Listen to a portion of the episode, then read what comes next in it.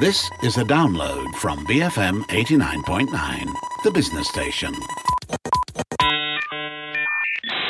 Welcome back to the Daily Digest with me, Tee Shiao Eek, Juliet Jacobs, and Tina Carmillia. Um, you know, we were talking earlier about, um, our, in our first story, we were talking about rates of burnout and depression among doctors. But for our second story, we'll be going into the Paralympic Swimming Championship. But Tina, first, um, some update on our Twitter poll. Yes, we were asking, or we are still asking on Twitter, um, actually, should sports and politics ever mix? Um, so far, 6% of you said yes, 61% said no, and 33% said depends on the issue. I wonder what issues would make you say swing yes or no. Mm-hmm. You can join the conversation, tweet us at BFM Radio, WhatsApp 018 On that note, let's go into our second story now. So last week, the Sarawak state government made the decision to bar Israel from participating in the 2019 World Para Swimming Championships in Kuching, scheduled to take place from July 29th to August 4th. The state government said it is in line with the federal government's policy based on its views over Israel's poor treatment of Palestinians. And very swiftly after the International Paralympic Committee revoked Malaysia's hosting rights, the IPC President Andrew Parsons said, when a host country excludes athletes from a particular nation for political reasons, then we have absolutely no alternative but to look for a new championships host. All world championships must be open to all eligible athletes and nations to compete safely and free from discrimination. Yeah, I think that makes perfect sense. But to help us understand the whole saga is sports lawyer Richard Wee. Richard, hi. For context, you know, what is the general process of getting the rights to host a sporting event? Generally, for any sporting events, particularly international sporting events, uh, for the governing authority or the governing body, and in the case of uh, the swimming competition, is the Paralympic uh, body. They can choose a particular country to host an event, and usually the selection process uh, is done by way of a, a election or voting. every every association have their own process. So in this case, our Sarawak state government or Sarawak organizer managed to gain the rights to host the tournament meant to be held in July. So, in the case of the World Para Swimming Championships, Malaysia's hosting rights were stripped after the government stated that you know Israel is banned from the event. What is your analysis of the International Paralympic Committee's decision, and also you know the subsequent reactions from uh, the organizing body, you know, from the state itself, and also from the federal government? This is a typical sports law uh, situation. It's peculiar to sports issues pertaining to host rights, etc., etc. Uh, in this case, actually, I reckon that there should be a, an agreement and a contract. Uh, once a country is appointed to host a tournament, uh, usually the host country, the organizer, will execute an agreement with the headquarters body. So in this case, I'm pretty sure there was an agreement between the uh, organizer and uh, the World Paralympics organization. Flowing from the agreement, there will be certain clauses there, which uh, usually involves uh, immigration rights, easy access in our country, uh, certain uh, condition precedents, uh, and of course, the clauses involved are usually general in nature and it's uh, peculiar to every single tournament. So different tournaments have different contracts. So in this case, I think there must be some kind of clause which says that uh, the organizer must permit everybody who qualified to take part, irrespective of the country or origin of the athlete.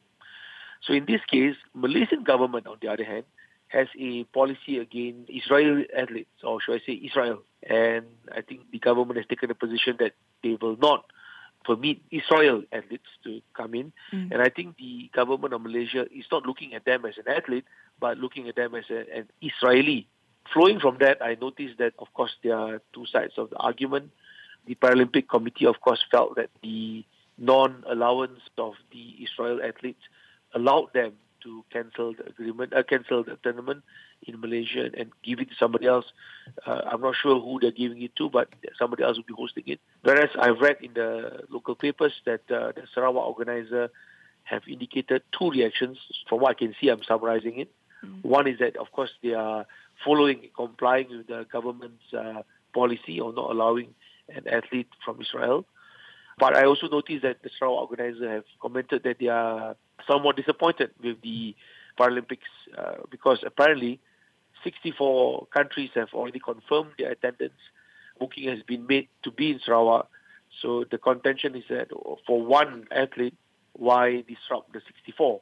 Mm. So that's so far the reaction from the Sarawak organizer.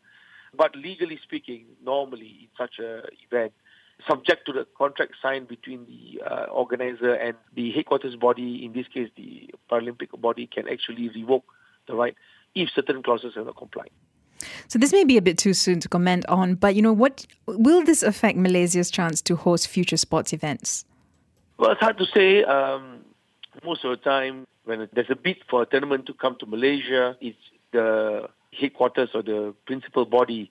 They will always look at your capacity, your capability, the effectiveness of your organizational ability, etc., uh, etc. Et Issues like this pertaining to immigration and access by athletes is paramount, but normally not the overriding factor. So I, I don't think that immediately Malaysia will be blacklisted. I don't think so. Mm. Uh, we have a very effective sports uh, facilities in Malaysia. Our infrastructure are world class. Um, if you go to the Bukit Jalil Stadium, for example, it's, it's really, really good. So I think people from all over the world, they don't mind hosting a tournament in Malaysia. But I, I believe next time when somebody else wants to give a tournament to Malaysia, unfortunately this issue will come into their mind and they probably ask the organizer in Malaysia, will this be an issue? And I suppose that's where the organizer will have to deal with it. So, what do you think the consequences are to competing nations and athletes, um, especially since the event, you, you know, is very soon? It's going to happen in a few months' time. Well, I suppose they will continue training. They will have to wait for where the tournament will be held.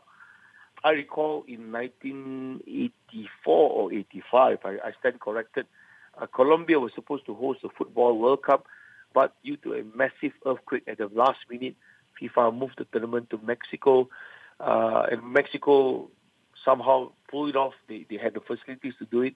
And the players were not affected because they just need to move to Mexico to, to play.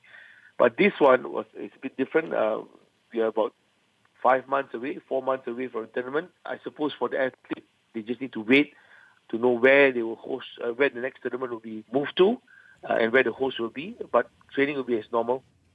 You know, in the past, there have actually been occasions when countries or even athletes themselves have made political statements. Could you give us some examples of that? Yes, uh, there's always occasions where um, athletes, uh, you know, athletes are human too, and mm. humans have human rights. Um, I recall when uh, the people of Barcelona, particularly the Catalonian, they have asked for an independent state, and uh, many people like Pep Guardiola has wanted to, they wanted to wear certain signage to indicate the support. It's quite common, but that's the rights of the athletes. Of course, in some tournaments and some competition, uh, that may be disallowed. Uh, if you re- may recall, in England, even wearing the poppy flower was an issue, mm. uh, but eventually it was permitted. So yeah, it's uh, nothing wrong with the athlete wanting to uh, indicate her feelings or his feelings. But at the end of the day, uh, every tournament have their own internal rules. So the athlete may either have to comply with the rules or face the consequences of not complying if assuming the tournament rules disallow any political statement. So I guess you know what what happens next. Well, if I am in the Paralympic body, I'm just speculating based on, on what we've seen over the years and our experience. I reckon they will now be scouting for another location with a which are ready made, somewhere which is uh, prepared to take on this uh, in a short notice someone who's prepared to compromise a little bit on uh, marketing and finance, etc., etc. I wouldn't be surprised they, they offer the swimming tournament to a country which which has already a very very ready and uh, steady uh, swimming facilities. Perhaps London, we'll never know. But I'm sure they'll do that quickly. The tournament must go on, and I think we will know within the next one two weeks who will be the new host. it, it is quite unfortunate that this has happened to us. I think course, the feelings are probably divided. Uh, some Malaysians will think they should or they shouldn't support the Palestinian against the Israeli.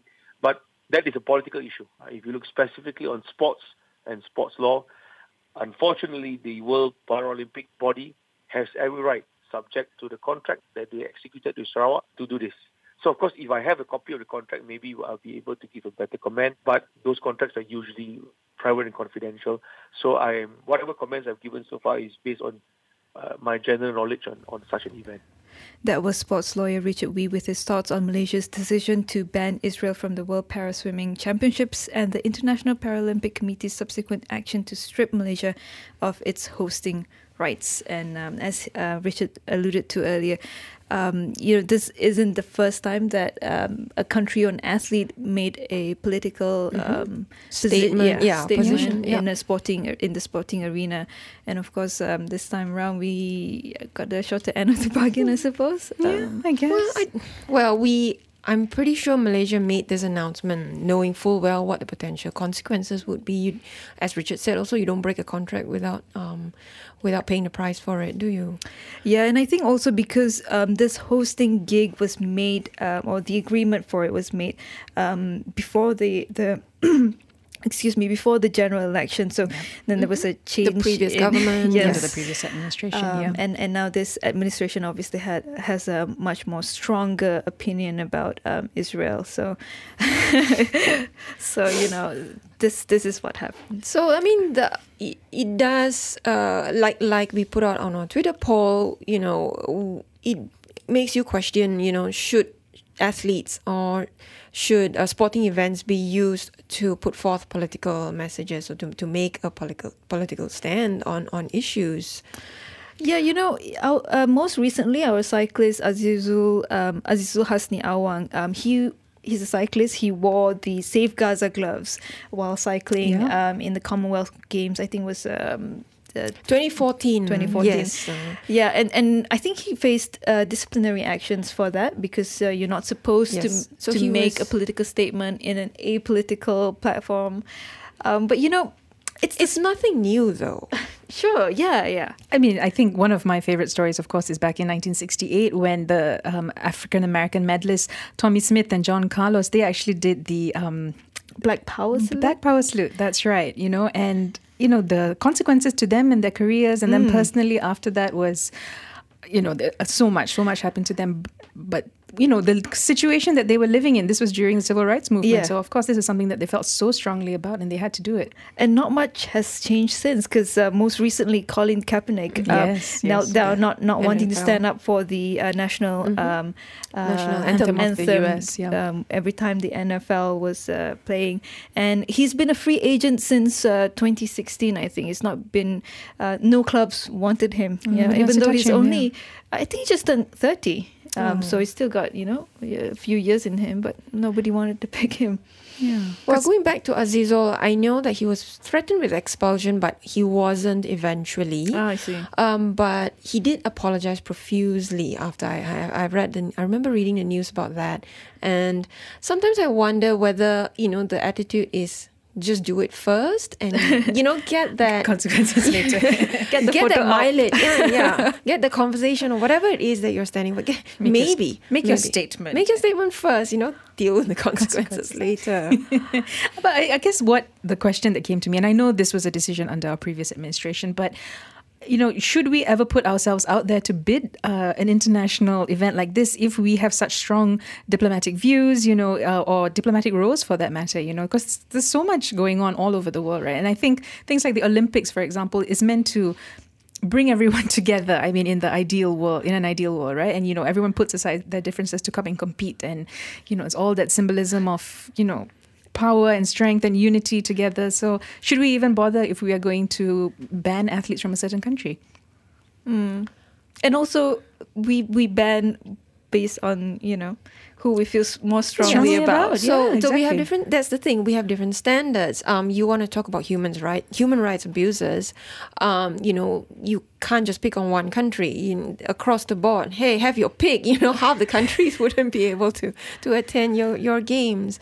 But you know i did have that idea. I thought that um, the Olympics was meant to be this, you know, neutral ground for uh, unity and all that. But I did a bit more reading, and it seems to be the platform where a lot of boycotts and, and bans are happening. Yeah. So it does seem to be in trend.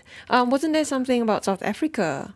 Um, they were banned um, in 1964 because of the apartheid. Apartheid, of. Yeah, but you know, last year, not the last Winter Olympics, South Korea and North Korea marched Yes. in the opening ceremony under a single flag. So that's Oh, a okay. hope for reunification in, in one in some way. So you know, it's it can be used for positive things like that, but sporting events can also cause a lot more political rifts um, in a already such a politically divided world. Yeah, I, I just wanted to say that I took a bit of. Um, I didn't like what Syed Saddiq said. Uh, he said that Malaysia prioritizes human rights. Well, mm-hmm. if that's the case, that's wonderful. But then you also need to. How many other countries would you need to ban under that? There's the Amer- There's the U.S. There's Yes. Myanmar. There's so many countries that have, you know, human rights abuses, a uh, history of human rights abuse. So why are we picking on Israel? You should ban them all then, if you want to go down that track. And also, you know, it's a bit rich to say that, especially when we didn't sign ICERD. Exactly. Mm. Indeed. Yeah. Indeed. So.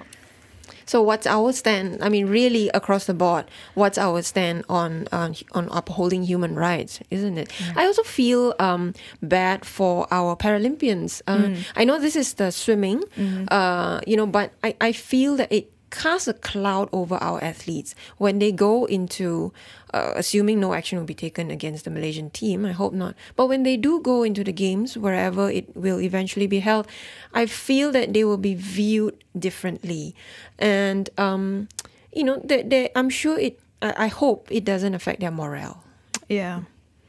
Because uh, our our Paralympians did really well in in in recent the past, years. yeah, in the Rio Games. I mean, it's only been in recent years that um, Paralympians get to share the limelight with the other able-bodied um, athletes, and it's such a shame that you know this time around when Paralympics or para, sports um, are in the limelight, it's it, it, for such a, I guess, overshadowed. yes, yes, that's Yeah. right. by a, the, the sportsmanship is overshadowed by a political. indeed, move. yeah, Yeah. yeah. Yeah, yeah.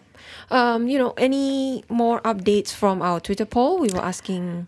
Yeah. So um, overwhelmingly, uh, 61% said no, sports and politics should never mix.